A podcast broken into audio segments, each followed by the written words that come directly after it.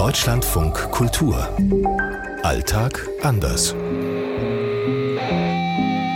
Hier in Rio ist es jetzt 2.40 Uhr. In Peking 13.40 Uhr. 7.40 Uhr in Stockholm. 22.40 Uhr in Los Angeles. 7.40 Uhr in Johannesburg. Heute Manieren. Die Brasilianerinnen und Brasilianer sind im Grunde ein sehr zuvorkommendes, höfliches und erstmal sehr freundliches Volk. Wenn ich in Stockholm unterwegs bin, fällt mir das inzwischen gar nicht mehr auf, wie höflich die Menschen sind, aber ich merke es dann im Kontrast manchmal in Deutschland. Viele Leute, die zum ersten Mal nach China kommen, die erschrecken, weil sie denken, oh, hier gibt's ja gar keine Manieren. Die Leute spucken auf den Boden, die drängeln, die grüßen nicht. Die Südafrikaner und Südafrikanerinnen sind immer total freundlich und höflich.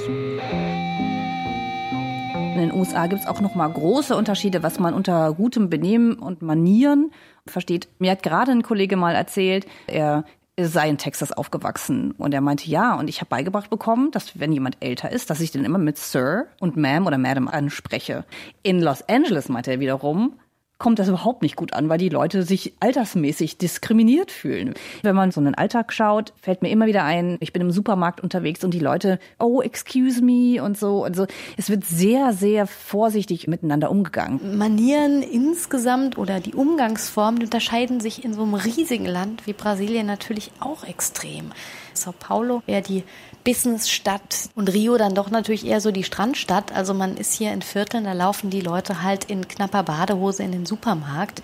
Dass die Polizisten hier in Rio mit kurzer Hose rumlaufen dürfen, das kann man sich jetzt in Sao Paulo nicht so vorstellen. Was es auch in einem bestimmten Teil der Bevölkerung in Südafrika gibt, sind diese wirklich extremen Verhalten von Gentleman. Ja, also dass wirklich der Mann der Frau die Autotür aufhält oder dass der Mann der Frau in die Jacke hilft an kalten Winternächten. Männer fahren Frauen dann auch immer nach Hause. Das gehört sich irgendwie so. Und das sind schon Manieren, die wirklich ganz tief verankert sind. Es sind eben andere Manieren hier in China. Dennoch muss ich sagen, wenn ich Leute grüße, dann grüßen die auch meistens zurück, auch wenn sie mich nicht zuerst grüßen. Wenn ich jemandem die Tür aufhalte, dann freuen sich die Leute. Und wenn ich Leuten sage, dass ich hier in der Schlange stehe, weil sie sich vor mich gedrängelt haben, dann entschuldigen sie sich meistens auch und stellen sich nach hinten. Und manchmal sagen dann auch Chinesinnen und Chinesen, die mit mir in der Schlange stehen, oh danke, dass du was gesagt hast. Das geht ja gar nicht, dass er sich vorgedrängelt hat. Also es gibt schon auch Manieren in China, aber es ist eben zum Teil einfach auch eine andere Kultur. Ich finde, es gibt in Schweden viele gute Beispiele, wo auch Jugendliche echt extrem höflich sind. Wenn unsere Kinder Besuch haben von Freunden, die bleiben gerne zum Abendessen, die stehen auf, die räumen alle ihren Teller in die Küche und die sagen alle Tag für Morten, danke für das Essen. Und das sagt man hier tatsächlich eigentlich nach jedem Essen. Danke, dass du dich gekümmert hast.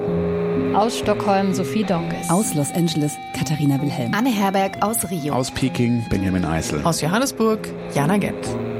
In Südafrika ist es total verpönt, wenn man gähnt und hält sich nicht die Hand vor den Mund. Dann ist das wirklich nicht gut angesehen. Ne? Dann wird sofort getuschelt. Oder was man auch nicht macht, auf den Boden spucken. Das machen die Leute einfach nicht. Ja, dann gilt man im Grunde als Abschaum, wenn man das macht. Da schauen dann Menschen total verächtlich auf dich. Ja, Jemini, was stimmt mit dem oder der nicht?